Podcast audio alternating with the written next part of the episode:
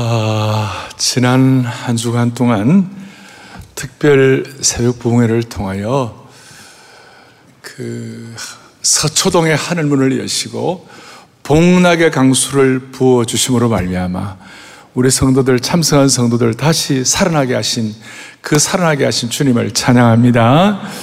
동시에 오늘은 그 특세 마치고 난 다음 우리 기독교의 성려전이 두 가지가 있는데 세례와 성찬인데 이 세례식의 이 성려전을 통하여 어, 우리가 하나님의 은혜 받은 자임을 도장 찍게 하심을 감사합니다. 그래서 이 귀한 시간 주신 주님을 찬양합니다. 감사드리고 이제 이 3년전에 이 코로나의 강을 건너오면서 어, 오늘 저희가 학습 세례를 390여 명이 받으시는데 아마 3년 만에 제일 많은 분들이 받게 되고 오늘 많이 회복이 된 것이고 또 내일부터 우리 제자훈련 지도자 세미나 칼 세미나도 안성수양관에서 하게 되는데 안성수양관도 우리가 3년 만에 이제 이제 대면 수양회로 같이 이렇게 드리게 되었습니다. 하나님께 영광을 올려 드립니다. 자, 오늘 말씀의 제목을 시험을 다루는 신령한 음료다 이렇게 했는데 오늘 본문은 이렇게 시작이 됩니다. 뭐라고 시작해요? 1절에 보니까 형제들아 나는 너희가 알지 못하기를 원하지 않으니 무슨 말이냐면 꼭 너희가 알아야 되겠다. 세례받는 성도들이나 이미 세례받은 성도들이나 꼭 너희가 알아야 되겠다. 그것이 뭐냐면 우리 조상들이 다 구름 아래에 있고 바다 가운데로 지나며 그리고 난 다음에 2절에 뭐라고 설명하냐면 이렇게 모세에게 속하여 다 구름과 바다에서 세례를 받았다. 한번 얼핏 첫 번째 읽어갖고는 잘 이해가 안 되는 그런 내용들입니다. 그러니까 핵심은 이겁니다. 그 이스라엘 백성들이 홍해를 건너는 것. 홍해는 거의 홍해를 건너는 것 자체는 impossible, 불가능한 것이었어요. 근데 불가능한 것을 건너는 그 사건이 그 홍해에 수백을 치고 그 다음에 건너는 그 사건이 뭐냐면 꼭 세례받는 것 같다. 모세에게 속하여 다 구름과 바다의 세례를 받고 이스라엘 백성들은 그 세례를 받는 순간 모세에게 속해진 것이고 좀 깊이 들어가면 율법의 율법의 은혜를 받게 되고 그 다음에 오늘 우리 그리스도인들은 21세기 오늘 이 시간 세례를 받음으로 말미암아 무슨 일이 벌어지는가? 예수님께 속해지는 줄로 믿습니다. 예. 그래서 제가 정리를 좀 했는데 이렇게 할 수 있어요. 이스라엘 백성들은 홍해를 건너는 세례를 통하여 모세에게 속한 것 같이 오늘날 우리 성도들은 물 세례의 세례식을 통하여 그리스도에게 속하게 되는 것이다. 조금 이해가 가십니까?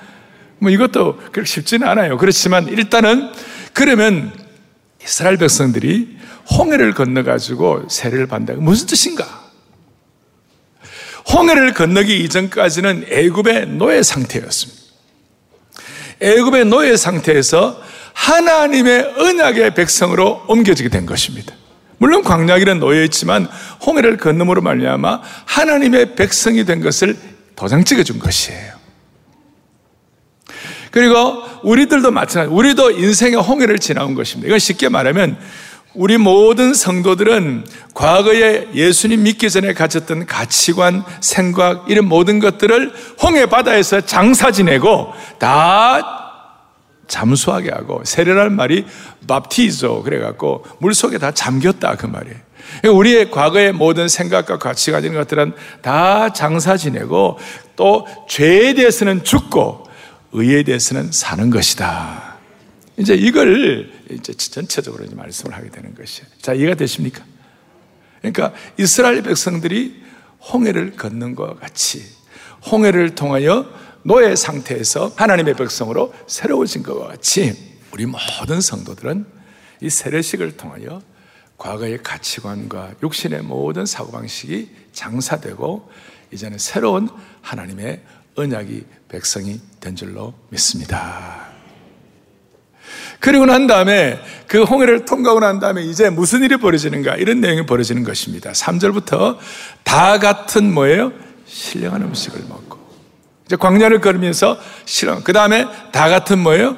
신령한 음료를 마셨으니 이는 그들을 따르는 신령한 반석으로부터 마셨음에 그 반석은 곧 그리스도시니라. 좀 이렇게 이 고린도 교회를 향하여 바울이 상당한 수준의 뭐 고린도 교회가 좀 복잡한 교회였어요. 그래서 정신 차리라고 이 말씀을 주는 것이. 그리고 이 말씀이 고린도 교회 성도들에게는 6절에 보면 이렇게 나와 있어요. 이 말씀이 너희들에게는 거울이 되라. 본보기가 되라. 옛날에는 거울이라고 요즘은 본보기라. 개혁파는 거울이 되어 본보기. 그리고 이 말씀을 깨닫고 11절에는 뭐라고 나와 있냐면 그들에게 일어난 이런 일은 거울이 되고 본보기가 되고 그다음 말세를 만난 우리를 깨우치기 위하여 기록되었느니라. 그러니까 오늘 이 말씀이 세례받는 여러분들이나 우리 기존 성도님들 여러분들 오늘 방송으로 들어오는 모든 분들에게 이 말씀이 거울과 본보기가 되기를 바라는 것이. 이 말씀이 여러분들을 깨우쳐 주시기를 바라는 것이. 그럼 좀 더 깨우침 받겨요. 3절로 다시 돌아가겠습니다. 홍해를 건넌 백성들에게 신령한 뭐예요? 음식을 먹으며. 신령한 음식. 신령한 음식이 뭡니까? 하늘에서 만나가 떨어진 거예요. 신령한 음식이었고, 다 같이 신령한 음료를 마시, 신령한 음료가 뭡니까? 반석에서 샘물을 터뜨려 가지고 음료를 마시는 것입니다.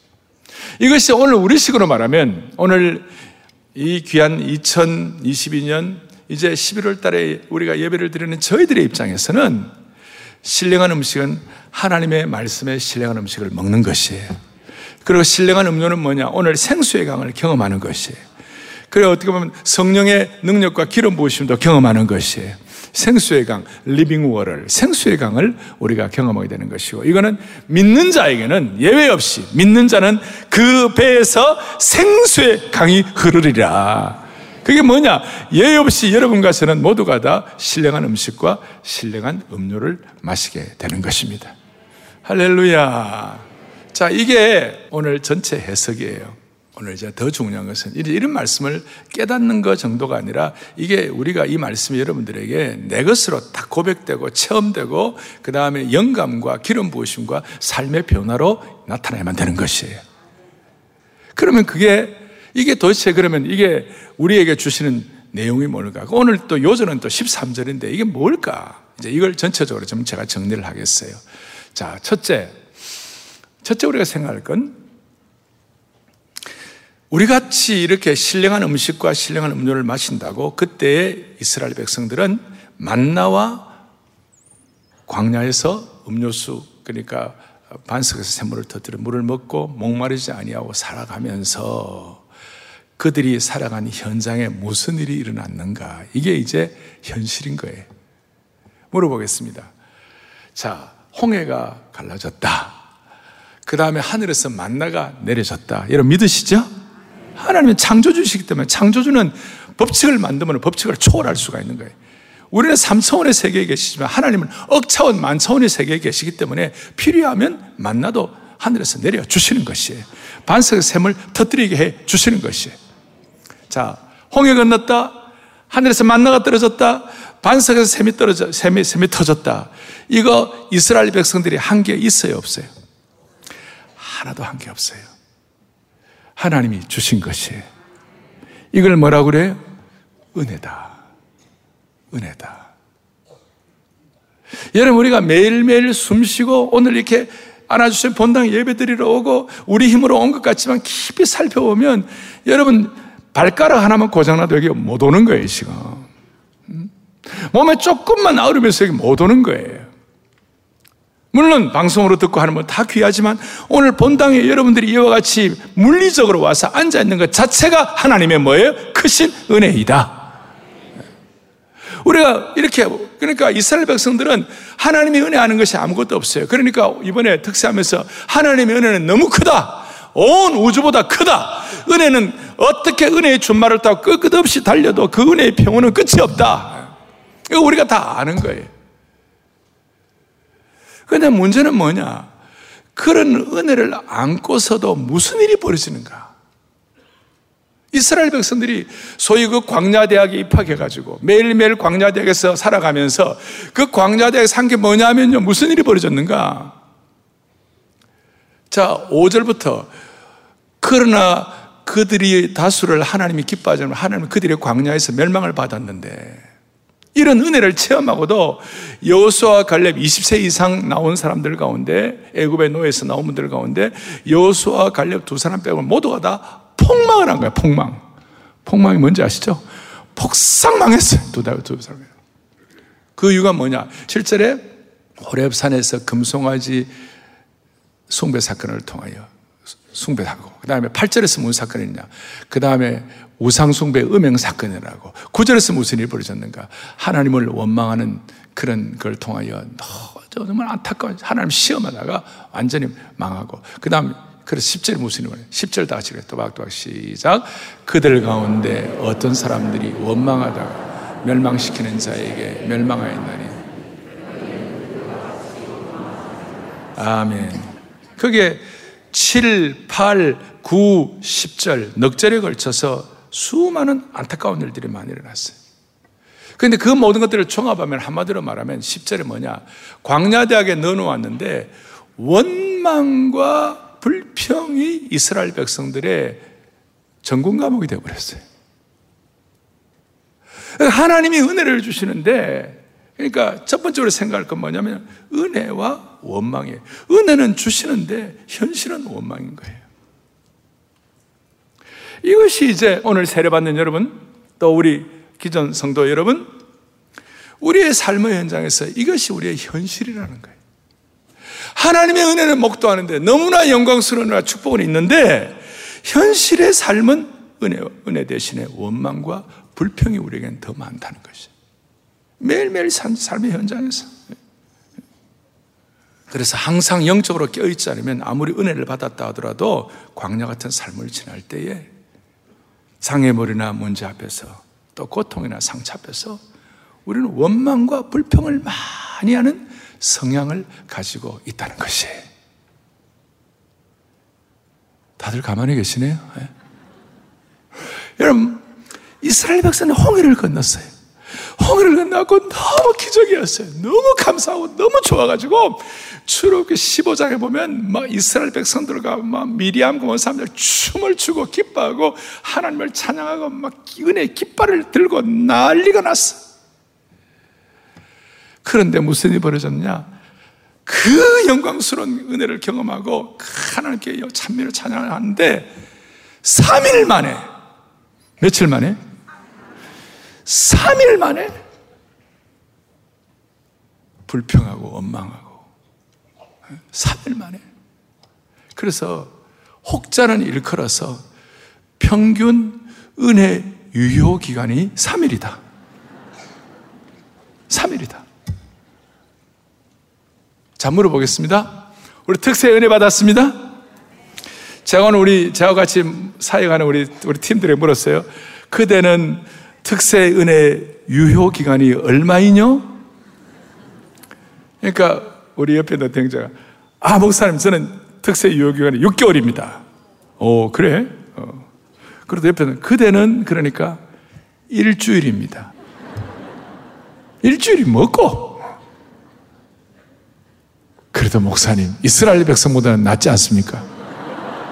이 사람아, 이스라엘 백성은 구약 사람이고 우리는 성령의 시대를 사는 사람인데 우리는 하나님의 말씀이 있는데 우리는 다르노라. 아, 우리는 다르노라. 자, 여러분 특세를 했습니다. 은혜를 받았습니다. 우리에게 많은 결심이 생겼습니다. 새벽 2시, 3시에 눈이 번쩍번쩍 뜨어져가지고 어제 아침에는요, 인산이네였어요, 여기가. 어제 현장 만 명 이상이 오고, 저, 저, 저, 온라인으로 만 명 이상이 들어오고, 뭐 난리가 났습니다, 어저께. 여러분, 그 보통이십니까, 지금 이게? 이게 코로나의 강을 건너면 이게 보통 일이 아니잖아요. 근데 은혜의 유효 기간이 얼마이냐? 그리고 은혜 대신에 원과 원망과 불평이 바로 이어 바로 쏟아져 들어오는데 이걸 어떻게 감당하냐? 그래서 모든 사람들은 오늘 세례받 여러분들도 오늘 세례받고 감사하고 좋죠? 우리는 홍해를 건너는 거예요. 오늘 암예배에서 어떤 분이 설교를 듣더니 그래 목사님 저는 오늘 세례를 받은데 홍해 물로 세례받은 것 같습니다. 그래서 내가 속으로는 홍해 물로 세례를 받아도 당신 앞에는 또 홍해가 버티고 있을 거야. 그런데 그 홍해를 오늘 말씀을 받아가지고 이겨내야 돼. 이겨내야 돼. 그래서 우리는 너무나 큰 은혜를 받는 거예요. 그런데 그 은혜 유효 기간이 이스라엘 백성들은 3일, 혹자는 일주일, 어떤 분들은 3개월, 어떤 분 6개월. 저는 여러분들이 그 은혜 유효 기간이 신령한 음료와 음식을 먹고 평생을 가기를 바라는 것이에요. 우리도 사람이니까 실수할 수도 있고 약해질 수가 있지만 근본적으로는 끝까지 은혜 받아 믿음 보고 할 수 있는 평생이 되기를 바라는 것이에요. 그러면 어떻게 하면 유효 기간을 늘릴 수가 있을 것인가? 어떻게 하면 아까 말한 대로 7, 8, 90절에 우리가 대다수 당하는 시험 그런 것들을 넘어가지 아니하고 할 수가 있을 것인가? 키는 뭐냐면 은혜를 유지하려면 은혜의 유효 기간을 늘리려면 방식은 딱 하나밖에 없어요.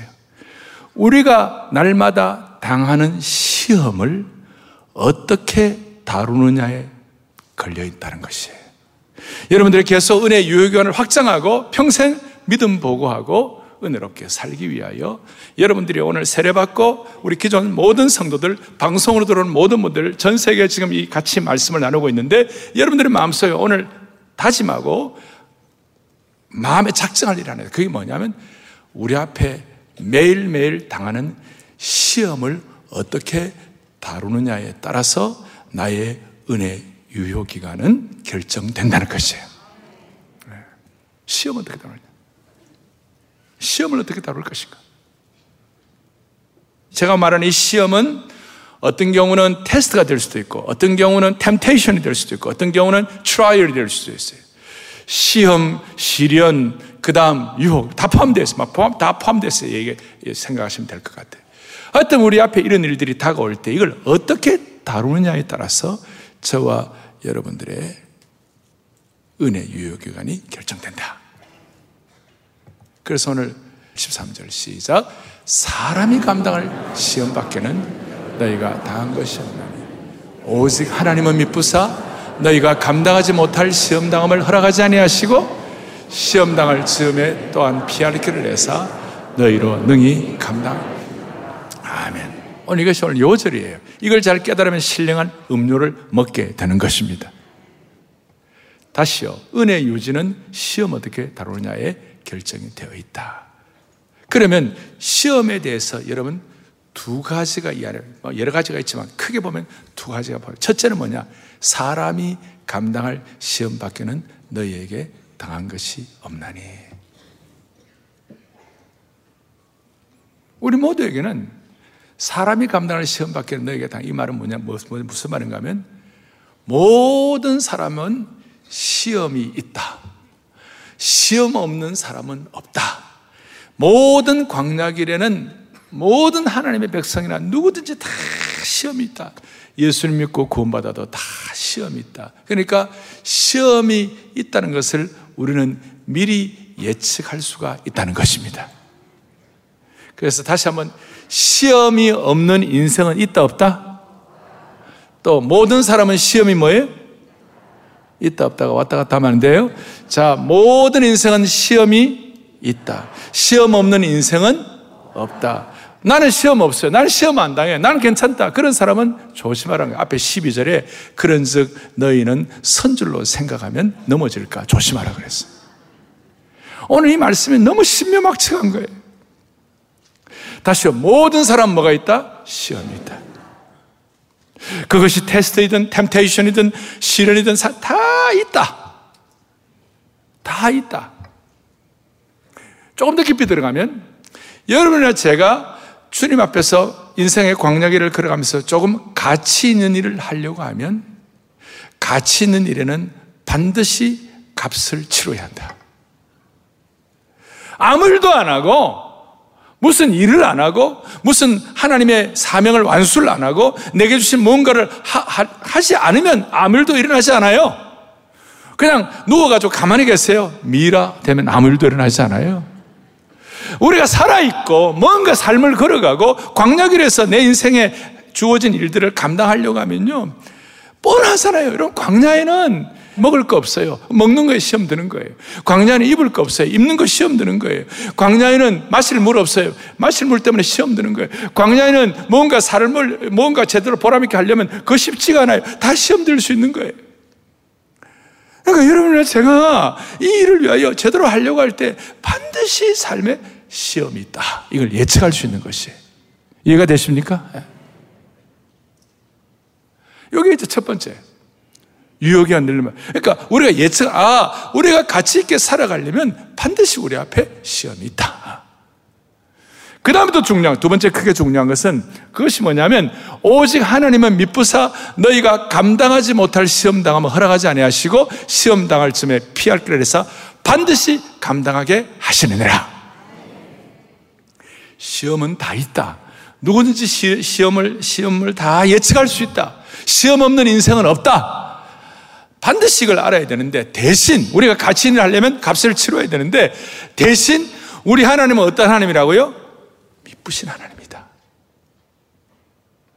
우리 하나님은 미쁘신 하나님, 그 미쁘신 하나님, 미쁘다는 말은 신뢰할 만하다, 믿을 만하다, 또 어떻게 보면 충성되시다, 한결같으시다, 일관성이 있으시다. 이 일관성과 한결같은 미쁘신 하나님이 시험 당할 즈음에 반드시 우리에게 피할 길을 내어가지고 감당하게 하시는 하나님이신 줄로 믿습니다. 그럼 어떻게 하느냐? 구체적으로 우리가 할 일은 뭐냐면 그 미쁘신 하나님 앞에 우리가 구하는 것이에요. 그래서 여러분, 이제 앞으로 여러분들 살아갈 길이 뭐냐면요. 우리가 다 원망하게 돼 있어요. 모든 사람은 다 원망하게 돼 있어요. 이게 믿음 좋은 사람도 그런 일이 다 있어요. 강원도 예수원에 가면 대천덕 우리 예수원 원장님이 계시고 이제 돌아가셨습니다만은 제가 정말 제 한때 그 거기서 은혜를 많이 받았어요. 거기는 은혜의 은혜의 성산이에요. 그는 정말 정말 좋은 곳이. 가면 기름 부음이 있고 축복이 있어요. 그런데 그 대천동 원장님이 저한테 제가 그때 할 때 무슨 얘기 하셨냐면, 야, 오 형제. 여기에 우리가 물질이 부족할 때도 있고, 어떨 때는 경제적으로 어려울 때도 있고, 이 많은 사람들 같이 우리가 생활하는데 쉽지 않은 게 다 많다. 그러나 하나님은 먹을 거, 입을 거, 이건 결국은 다 주셨다. 근데 여기에 제일 시험이 뭐냐? 제일 문제가 뭐냐? 이 안에 있는 이 리더들끼리의 원망이다. 불평이다. 내가 깜짝 놀랐어요. 물론 그 안에는 대부분 한국 사람들이 있거든요. 그러니까 우리나라 사람들의 전공 과목이 뭐예요? 원망 불평 아닙니까? 남 비판하는 거 아니에요? 그런 속성이 우리에게 다 있는 것이.